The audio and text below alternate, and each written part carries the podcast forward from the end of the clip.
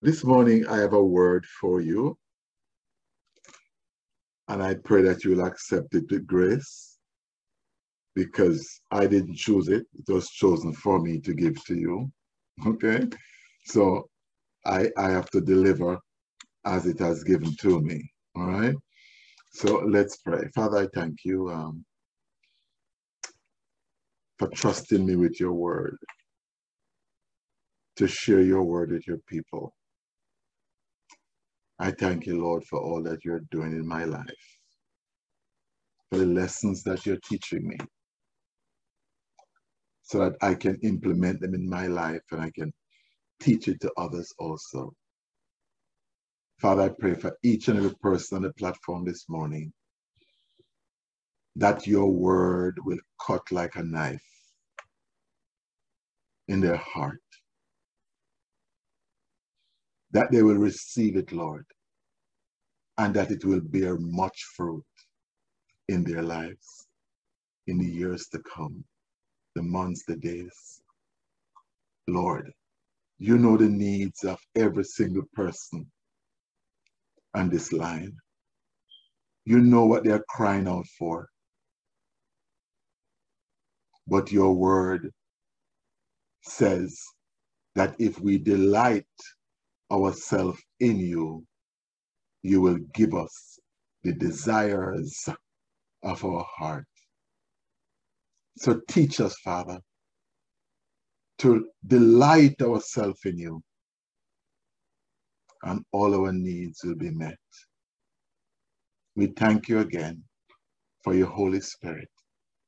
May your Holy Spirit descend on us this morning, right now, as it did on the day of Pentecost, as the disciples was praying in the upper room. Come, Holy Spirit, and do your thing. In Jesus Christ's name I pray. Amen and amen.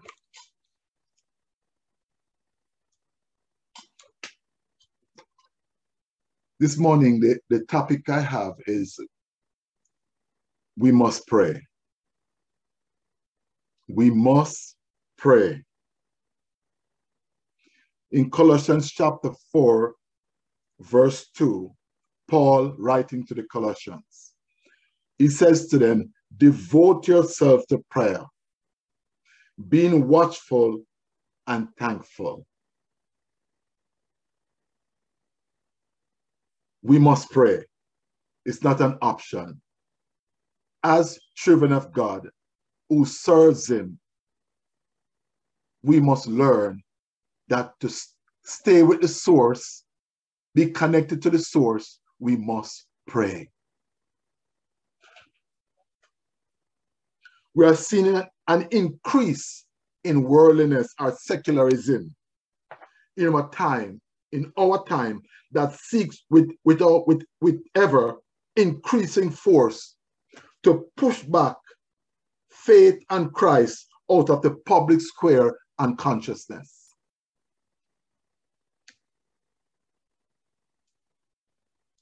We are seeing a rise in worldliness inside the church as things other generation would call sin.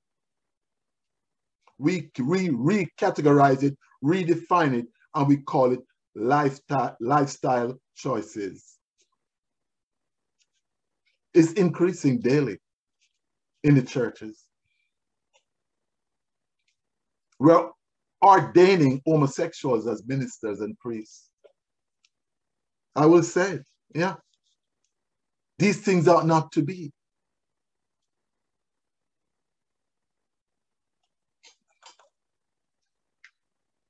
Every major Christian denomination in the USA is in serious decline. Yes, it's in serious decline. And we seem to stand by hopeless as another generation choose to walk away from the faith. One recent study found that in the next 30 years, 50% of the churches in the United States will close. And over 42 million young people will walk away from the church.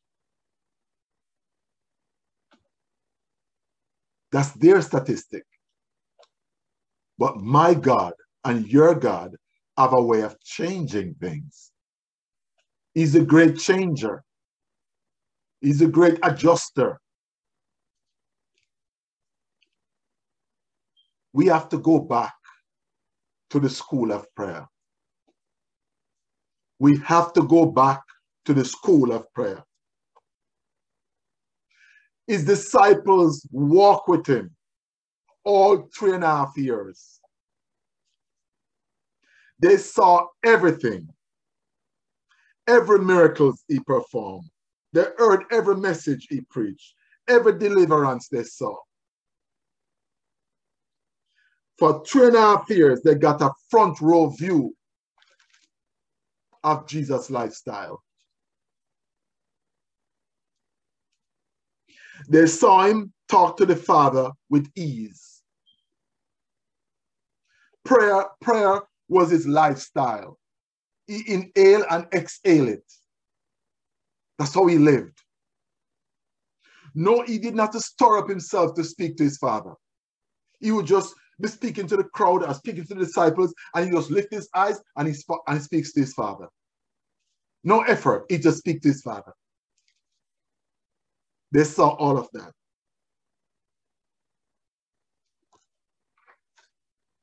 Not only did they see him pray, not only did they see him pray, but they watched him as he cast out demons. Demons with one word. They stared in disbelief as Jesus healed lepers, made the lame walk, caused the blind to see. They heard his sermon on the mount and were perplexed by the metaphor or analogy on the kingdom of heaven. They saw it. They saw him evangelize effortlessly, the woman at the well. He brought the dead back to life, Lazarus. They saw it. They were eyewitness to his life and ministry. Yet they never asked him to teach them to preach, teach them to heal, teach us to prophesy, teach us to do miracles. After spending three and a half years with the Son of God, they requested one thing. They said, Lord, Master, teach us to pray. Teach us your secret. Teach us how this prayer works. At the end of the day, they wanted his prayer life. Their request has made me, as a leader, as a pastor, have to reevaluate my life. I have to look at what I place as priority? What is number one priority in my life? With everything that we are doing for the kingdom, I am concerned we are not doing one thing that will make all the difference. We are not doing one thing enough that will make all the difference in our life. And that is modeling and teaching Jesus' life of prayer modeling and teaching Jesus' life of prayer. My reason for concern, because prayer is the greatest exposure of reality. It is the greatest exposure of reality. A revivalist by the name of Leonard Ravenhill, he said this, no man is greater than his prayer life. No man is greater than his paralyzed. We can fool people. We can amaze them, amaze people. But what happens when we close our eyes and open our mouth? That is the litmus test of reality that cannot be manipulated or faked. We must pray. We must pray. We have to go back to the school of prayer. We have missed it. We have to go back to the school of prayer. The disciples knew the secret. They were able to connect the dots. When they saw Jesus um, performing all these ministries, they were able to connect the dots and realize that because he was communicating so much with his father in prayer, he was able to perform these ministry. They connected. We, in the 21st century, we have to connect it. We have to connect it and realize that prayer has to be the epicenter of our life. It's not something we do when we feel like it, but it's something we do because it is commanded that we do it. It is, it is, it is that principle, is a key that connects us to the source. Jesus knew that. He would leave in early morning, go to the mountain, and he would pray. All powerful men of God are prayer warriors. They pray constantly. They, they are beside him constantly. You want it? You have to pay a price. You want the power and the authority? You have to pay a price. And the price is stay in his presence. Pray, pray, pray. Talk to him and listen. That is the key for power and authority.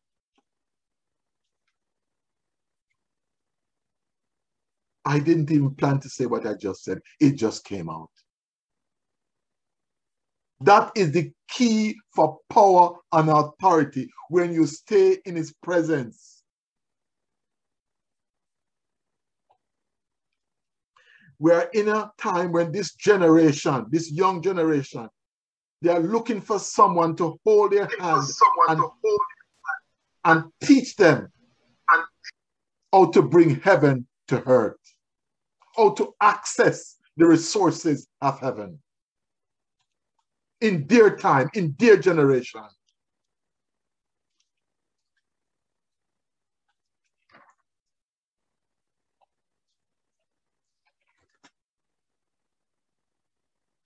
The disciples understood that every other ministry Jesus performed, he was able to do it because of his connection to the Father in prayer. He taught them how to access heaven and change situation on earth. Nothing changes in this physical realm until a change occur in the spiritual realm. Nothing changes. And it's your prayer that does that.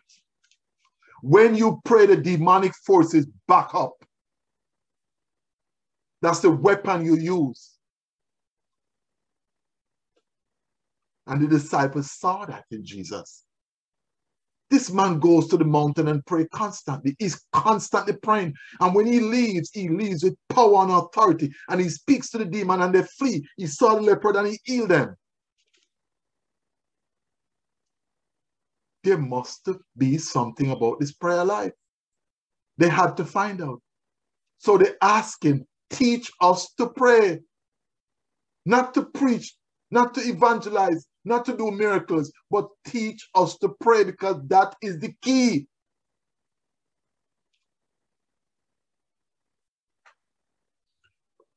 This, if we are going to change this generation, it has to start in the home. Your children, those of you online who have kids, are living with you at home. Your kids must be able to see you praying. They must get up in the morning and see you with a Bible, a pen, and a notebook, and you're praying. when they see that, and they see the changes in your life, they will realize that you have found a key and they will not depart from it. Even when they grow old, they'll remember that my mom and my dad constantly prayed and we saw the changes. It has to start in the home if we are going to change this society.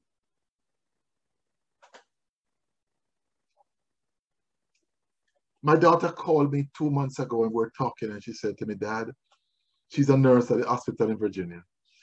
And we're talking and she said, you know, I was telling my coworkers that it's a blessing to have parents who pray. And if you don't have parents who pray, you're at a disadvantage. Yeah. Mm-hmm. You must pray and let them see you praying. Let them see you crying before the master. Yes, they must see.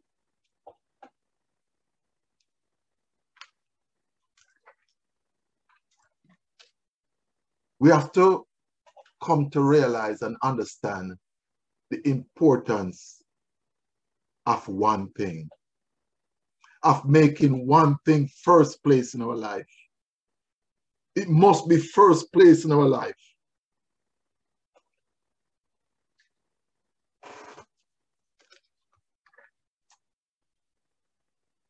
The importance of one thing. There's one woman in the Bible that understood the importance of one thing. She understood it very well. She understood the importance of proximity with Jesus. She understand how important it was to be close to him. Her name was Mary of Bethany. Not Mary, the mother of Jesus, Mary of Bethany. She only appeared three times in scriptures. Three times in scriptures she appeared. Each time she she was at each time she appeared in scripture, she's at Jesus' feet. Every time she appeared in scripture, she's at his feet. Luke 10, 38 to 42, you'll find that. And John 11, 12, 1 to, 1 to 3 she discovered somehow oh, the one thing that pleases Jesus the most. She discovered somehow the one thing that pleases Jesus the most. And I want to read it to you. I, I, I felt right reading it to you. It's in Luke chapter 10. Luke chapter 10, verse 38. Start from verse 38. As they went, he entered a village, speaking of Jesus, and a woman named Martha welcomed him into her house. She had a sister called Mary, who also sat at Jesus' feet and listened to his teaching. But Martha was distracted with much serving. And she came to him and said, Lord, do you not care that my sister have left me to serve on serve alone? Then tell her to help me. Jesus answered her, Martha, Martha, you are anxious and troubled about many things, but one thing, one thing, one thing is needed. And Mary has chosen the good part, which shall not be taken from her. Now, here are two sisters, two sisters. And one chose to sit at Jesus' feet and listen to his teaching because she, she somehow understood who he was, that he was the Son of God, the Messiah. Here is Martha, invited him in her house to have a meal but she still didn't recognize who he truly was. Just like the scripture says, we, we entertain angels unaware. She entertained him, but she never knew who he really was. Martha never did. But Mary somehow discovered and found out that this is truly the Son of God. And so she's, she sat at his feet as he spoke, and she's learning. Mary, Martha was busy. And she came and accused Jesus of being unfair. Why couldn't you tell my sister to come and help me to serve? Why couldn't you? And Jesus said what he said to her. He says, No, she has chosen the better part. She has chosen to do the right thing. Martha, Martha, you're too busy. You're too busy. You're too distracted. Does that sound like any of us? That does that sound like any of us online? Well, she discovered somehow the one thing that pleases Jesus Christ the most. She did not have a big ministry. No, never did. Never wrote an epistle. And we never heard anything else about her after her appearance in John chapter 12. It's only one statement she made that is written down in scripture. And when she said, Lord, if you had been here, my brother would not have died. Hmm. she figured out somehow what moved Jesus, what moved him. She learned what you call his love language. She learned his love language and she played his heart very well. She learned it. Jesus loved that. He loved when we are close to him, when we are willing to sit in his presence and listen to him. Not he doesn't want us to be busy, busy, busy, busy, and be distracted by the things of this world. That's what Martha was doing. And he was trying to show her, no, Martha, what Mary is doing is the correct thing. She's learning from me to be able to cope in this cruel world.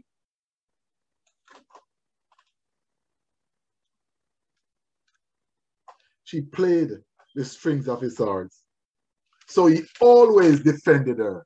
Every time she appears in scripture, Jesus is defending her. When she when she poured oil on his feet and washed it with her hair, and the disciples were upset. How could she use such expensive ointment? And he said, No, no, leave her alone. She's seeing what you are not seeing. She's preparing me for burial. Yeah?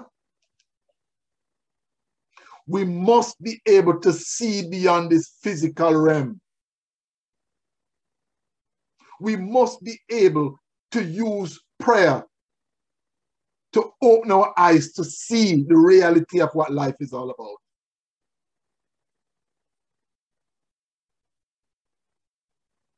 Distraction is the number one weapon the enemy used to distract God's people. He will distract you 24 7. When I'm awakened in the morning and before I leave, I have to spend the time with the Master. As I get up to do so, I'm being distracted. Remember, you can't be late for work. Remember, you have to take a shower. You have to make breakfast. Remember that, remember this, remember that. And if I don't quiet my mind,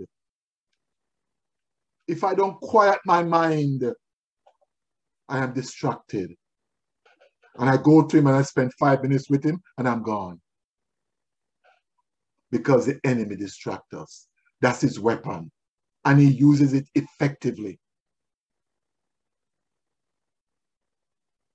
We need a new breed of people who, like Mary, refuse to worship the God of busyness. Refuse to worship the God of busyness. Refuse to worship the God of distraction. But will sit at Jesus' feet and learn from him. Learn from him. Teach your children the importance of prayer. My son as I told you sometime in the past, we weren't together for five years. And when we finally came together, I brought him a bottle of vitamin C and a Bible.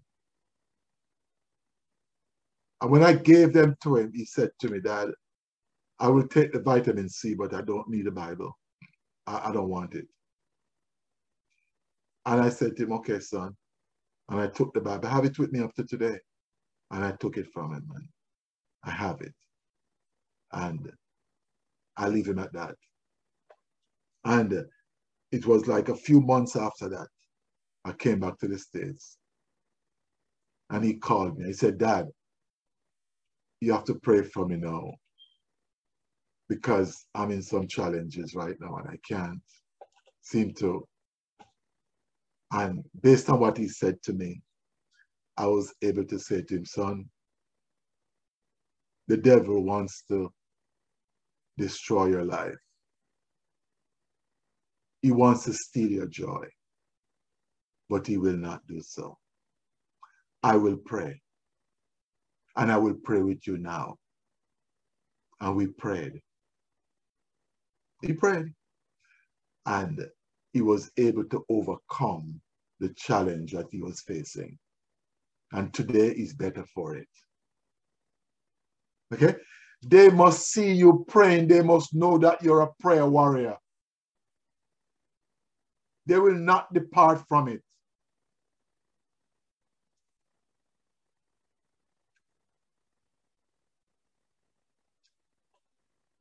Sit at his feet and learn. Sit at his feet and learn. It is absolutely critical to find yourself at his feet. Absolutely critical. Prioritizing him over the stuff and the needs around us. He has to be priority. He will not take second place. If you can spend time, I have a fellow at the workplace, he's a Muslim. And he will come and he would say to me when I'm supervising, he would say, Don, um, could I, could you give me 12 o'clock lunchtime because I have to pray. And I said, sure. I respect that. I said, sure, you can go at 12. And you'll take that time and you'll go into the office on his knees, on his face. And he would pray. He would pray. He would pray. Okay? Why are we as Christians, as believer in the Lord God Almighty, the creator of heaven and earth, why do we seem to not put the significance on prayer as we should? What is it? All other religion, they place a great significance on prayer. But for some reason, we tend to be too lazy to get up in the morning half an hour earlier than we need to, to go on our knees and pray. What, what is it? We are so privileged that we don't need to pray. And so the enemy make a mockery of our lives. And we find ourselves in deep trouble and, and deep waters and we don't know what to do because we open doors to the enemy and he comes right in, we must pray. It is absolutely critical for us to do so. When you sit at his feet, you become filled with the dream of his heart. Then that puts you to work to accomplish his dream on this earth. When you go before him, his number one priority is to change your way of thinking, is to change you into be like his son, Jesus Christ.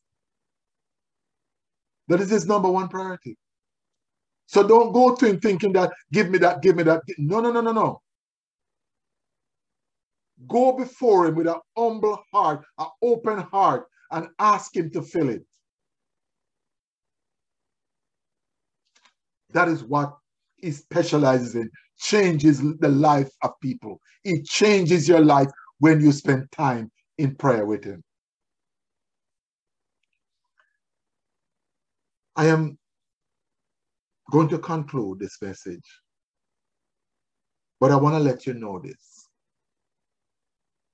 If you don't pray, if you don't spend the time that is required of you to spend in prayer, your life will not move from where it is. Your life will not move from where it is. You will not go to the next level. You'll be stagnant. Prayer is priority. Mary simply invested the most valuable commodity her time. Her time. While her sister was busy doing this and that, she was spending time with her master. She was giving the time into eternity. She was taking care of eternity, not this temporary existence. She took the wind of opportunity and sowed her time and eternity, and it will last forever. She sowed into a place where moth and rust cannot destroy. Matthew 6, 19 to 21. She sowed into a place unseen by man, and it resulted in eternal treasure. It is time for introspection. It is time for us to take introspection. What is priority to you? What is priority to me? What is priority to you? Where are you sowing your time? Just being busy? Just going to work and back? Where are you sowing your time?